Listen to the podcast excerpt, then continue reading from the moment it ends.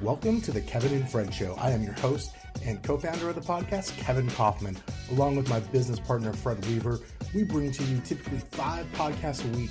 On Monday, I interview an expert in the field, sometimes in real estate, sometimes in marketing, sometimes just in entrepreneurship, people that I can really learn a lot from, and I think that you can too. On Tuesday, we bring to you industry headlines, kind of what is going on in the mortgage and real estate industry over the last few days, things that have made the news. We also bring you a couple times a week iBuyer updates in our segment called iMinute. And on Thursdays every week, we bring to you a short business tip. The Kevin and Fred Show is a proud member of the Industry Syndicate family of podcasts, and we are excited that you have joined us today. Action! Ow! Hey, it's Kevin and Fred. Do you have a referral for us here in Phoenix? There are 30,000 agents here that you could send them to. Why us? Well, for one thing, we'll keep you updated, and you'll never have to track down your commission. We'll also make you look really good to your client. And best of all, it helps us keep all this content free. So go to kevinandfred.com/referral to make the introduction. We'll take great care of them. Hey everyone, he's Kevin Kaufman. I'm Fred Weaver, and welcome to our weekly tip. Yes, we're excited today. We're going to be talking about comps, right? Not a very sexy topic, but it's an important topic when trying to help your clients navigate this crazy real estate market.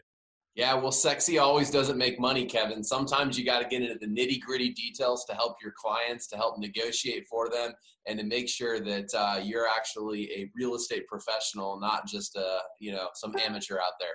Yeah, so you and I were talking earlier this week about sharing a tool that you and I had created for our own real estate team, right?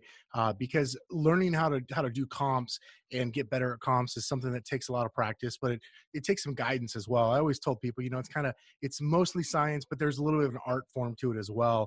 And so you and I at one point had sat down and come up with, I want to say it was 7 steps to help people kind of guide people through really kind of getting better at comps and what those particular things are that people should kind of dive into with those 7 steps. So why don't we share a few of those today? And maybe if you're feeling extra generous, Fred, we'll maybe give away a few extra.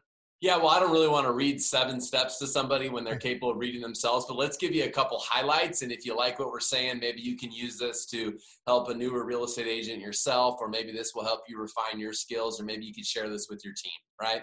So I think the first thing, Kevin, for me, when I go into comps is I always start with a tight boundary. That's my starting place. So like we're in Phoenix, Arizona, so there's a lot of like homes, right? So I like to go into a subdivision specifically, and I'll draw a map in that subdivision. I start tight, right? I don't start 1 or 2 miles out. Now, I understand an appraiser may include some comps from a mile out or 2 miles out, depending on how rural of an area you live in. But I like to start tight because the reality is if I can find a model match or a very, very similar home with a recent sale or even a recent pending or a recent active home on the market that matches my subject property that I'm comping, I just think that's a good baseline when I'm going about looking at my comps. So I like to start with tight boundaries. That's the first step.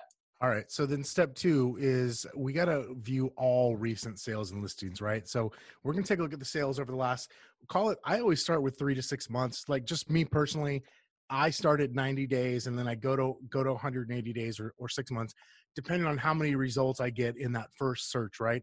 So 3 to 6 months, no more than 6 months unless you really have to. But this will help give you that quick understanding of the neighborhood, like the range, right, or the spectrum of prices and the different types of homes. Now, again, you mentioned with us being a home base in Phoenix, so many of our neighborhoods, there's only a certain number of models in each neighborhood, right? Where, cookie cutter homes, as most people like to call them. That's an advantage to us when you're pricing homes, right? It gives you a much easier view into what a home might sell for, in my opinion. So starting with all of the recent sales, looking at the last 90 to 180 days max, if at all possible, yeah. And starting from there. And I got a bonus tip for you, Kevin. All really means all. Sometimes real estate professionals fall into the trap of only looking at MLS sales, and that's a mistake. Yeah. Because the reality is, especially in markets where we have lots of iBuyers or other investors, there's always a percentage of sales that happen outside of the MLS, right? Non-MLS sales. So using a tax records type of search engine, or your MLS probably has another tool involved where you can pull non-MLS listings, things that were not listed in your MLS system. That's incredibly important. Those are comps too, and they count just as well. So that's your bonus tip there around all recent sales and listings. Yeah, but the other piece to that is listings. So not all listings sell, right? So we've got to look at canceled and expireds and withdrawn, especially think about what you and I are recording this podcast here. It's like May 12th of 2020, right?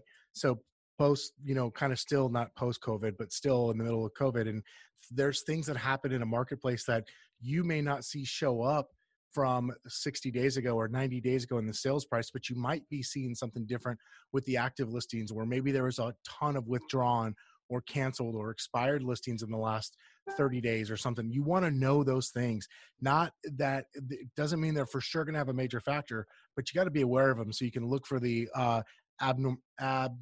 abnormalities, whatever that word is. Abnormalities. If you can spell it, we'll give you a bonus today, Kevin. Can you spell that? I can spell it. I just can't say it. Okay, awesome. You know what? I think that's great. We just hit on enough tips there for pulling comps. Here's the reality. You and I could go on and teach on this for an hour, because guess what? We've done it in the past for our real estate sales team, for other new agents. But if you want more information on our best practices for pulling comps, comparable sales, and being able to accurately and predict values, reach out to us. You can go to kevinandfred.com and go to the contact us page. Is that where we're going to send people? Is that okay? Yeah, if you just go to kevinandfred.com/, or you could just click on the contact button.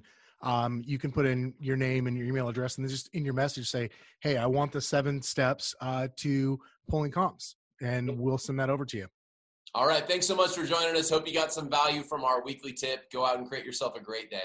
Bye. Did you enjoy today's podcast? Join the Kevin and Fred community, part of EXP Realty, and partner with us today. You'll get free access to live trainings 2 or more times a month, live events and in-person masterminds, digital downloads to help you run and scale your business, and much, much more. To learn more and join our community, visit kevinandfred.com/contact and contact us today.